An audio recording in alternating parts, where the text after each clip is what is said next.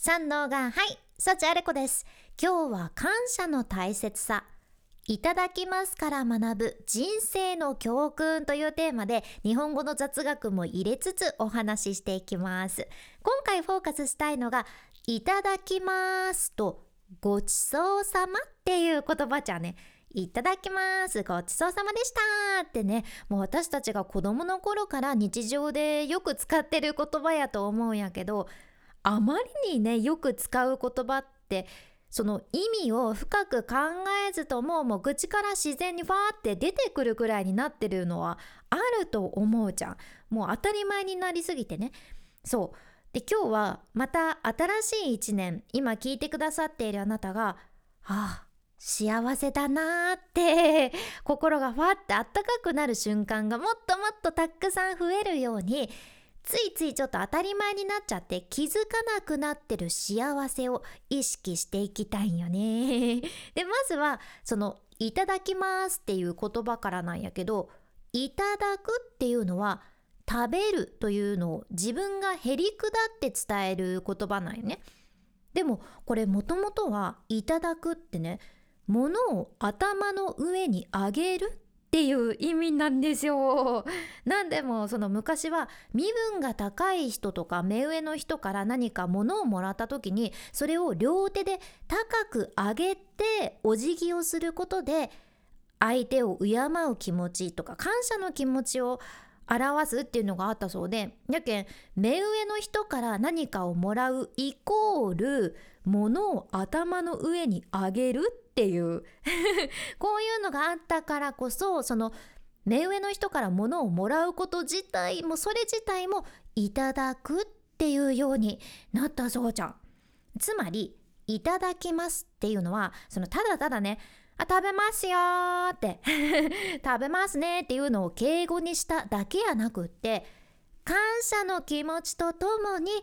食べますねっていうニュアンスのある言葉なわけです。うん、でそれから「ごちそうさま」もやけど「ごちそうさま」の「地層」っていうのはもともと駆け回ることを表す言葉でねでそこからお客さんのために一生懸命駆け回って料理を用意することとかそうやって一生懸命用意した料理のことをごちそうって呼ぶようになったそうちゃん。そうなんですだからごちそうの裏には一生懸命駆け回ってる姿がね浮かぶと 語源も一緒に学んだなっていうのがあるんやけどでも私たちからするとさ「わ今日はごちそうやね」とかっていう時贅沢な料理の時とかによく言うと思うじゃん。やけん昔と比べるとこのごちそうっていう意味が少し現代はね変化してきてる部分もありますよね。ただごちそうさまってその「様」がついとるやん。様。そのさ目上の人とかクライアントとかお客様とかにも使うけど「あ田中様ようこそお越しくださいました」とかっていう感じで丁寧に相手を呼ぶ時とか敬意を表す時にも使うけど「お疲れ様ご苦労様」っていうように相手はこういうことがきっとこれまで大変だっただろうなとかさ相手は今こういう状況だろうなとかって相手に思いやりを持って配慮してつける時の様っていうのがあるじゃね。うん。だから言うならごちそうさまっていうのも一生懸命一生懸命駆け回って料理を用意してくれた相手を思ってって伝えるそんな感謝の言葉っていう風にも捉えることができるんよね。で私学生の時に衝撃を受けたことで英語の勉強をしてた時さ「いただきます」と「ごちそうさま」って「え英語で何て言うの？実際」って海外の人に尋ねた時に「うーん英語でその表現はまあはっきりこれっていうのはないけどまあ、あえて言うなら、いただきますは、Let's eat! みたいな感じかなとかって言われて Let's eat! みたいな食べようってことですよ、つまりね。食べましょうっていうことやけど、これって日本語の本来の意味、その感謝の意味合いとか全く含まれてなくってさ、しかも、ごちそうさまはじゃあ何て言うの？って聞いた時に、うーん it was so delicious とかかな？とか言ってつまりそのいやめっちゃ美味しかったとか こんな感じかなって言われたのとあとね I'm full ってその海外の人からすると I'm full が意味合いとして近いかなってごちそうさまは I'm full かなとか言われて I'm full はもうお腹いっぱいっていうことでね。意味なんですよ。お腹いっぱいっていう意味やけ。うんなんかいや言いたいのはわかるけどちょっと深い意味合いはまあ、違うんだけどなーって思ったじゃんね。ああ文化でこんなに違うのかって。日本語独特の文化なんだなって学生の時思ったんやけど本当に日本語ってさ一つ一つに奥行きがあるというか、うん、改めていい言語やなっって思いませんか、うん、でもしかしたら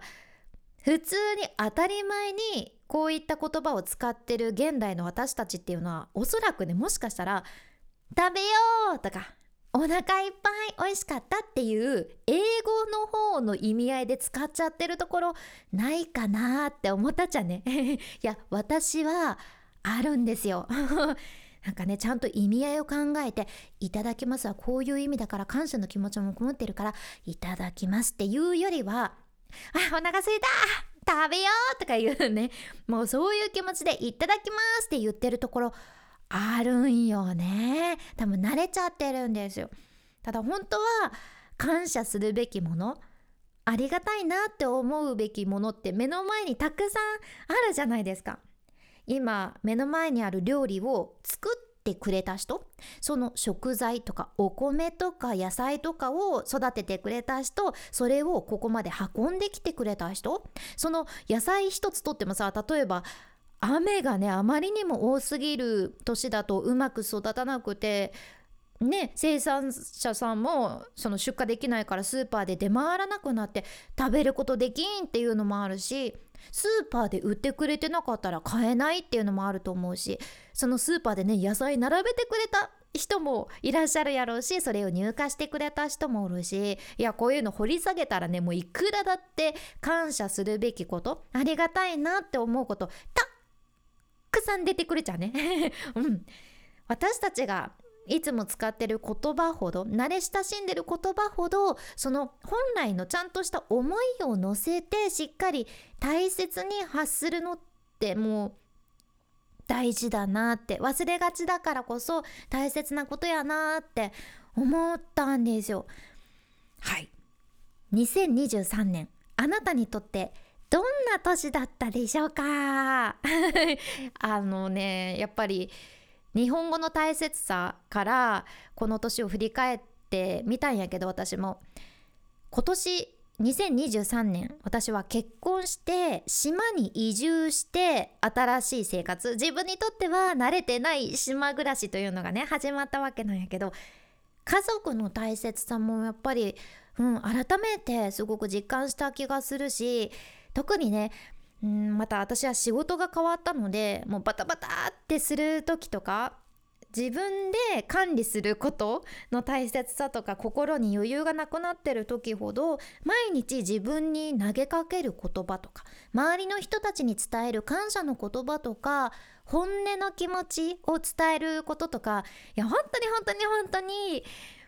大事やなって日々感じとるじゃん。でさやっぱり虫が苦手な私としてはね もうどうやってもムカデが苦手やし、うん、ただねすごくこの2023年に大きな変化がありまして私本当にそのちっちゃな虫でもね「あキヤー!」ってもうとんでもない大声で叫んじゃうぐらい苦手なんやけど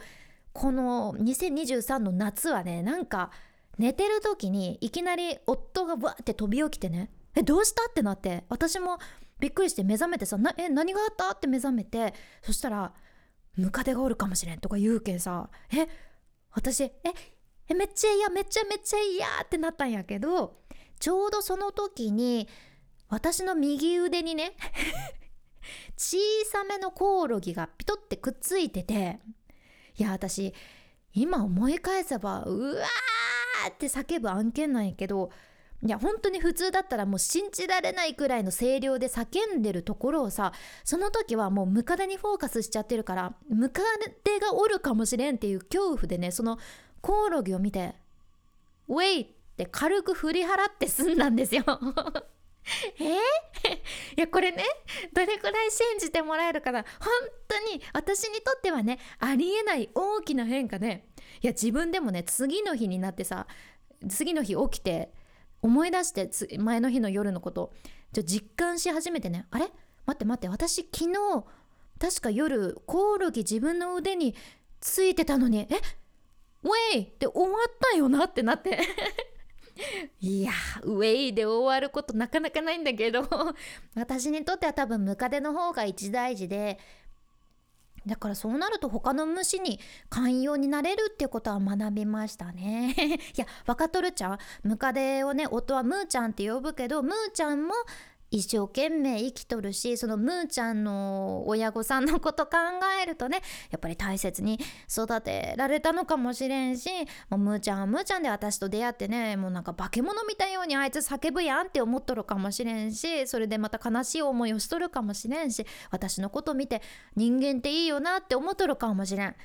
そう私が見えてない部分もあるんだろうなって思っちゃう いやこれは本当にね2023いろんなことにすごく感じたことで当たり前にある存在とか普通にもう慣れ親しんでしまった存在ほどそういう存在だから改めて感謝する気持ちを持つこと自分が見えてない相手の部分とか見えてない背景とかにも配慮することで相手へのね気持ちっていうのも変わると思うし自分の中で感謝の気持ちありがたいな嬉しいな幸せだなっていう気持ちもっともっと膨らむとそれだけ自分の幸せにつながるなって思ってるんですよ。うん、なので新しい年もこの感謝の気持ちを持ってね改めて大切に過ごしていきたいと思っております。いつもこのポッドキャストを聞いてくださっているあなた、本当に本当にいつもありがとうございます。新年も、うん、あなたの心をじんわりほぐして、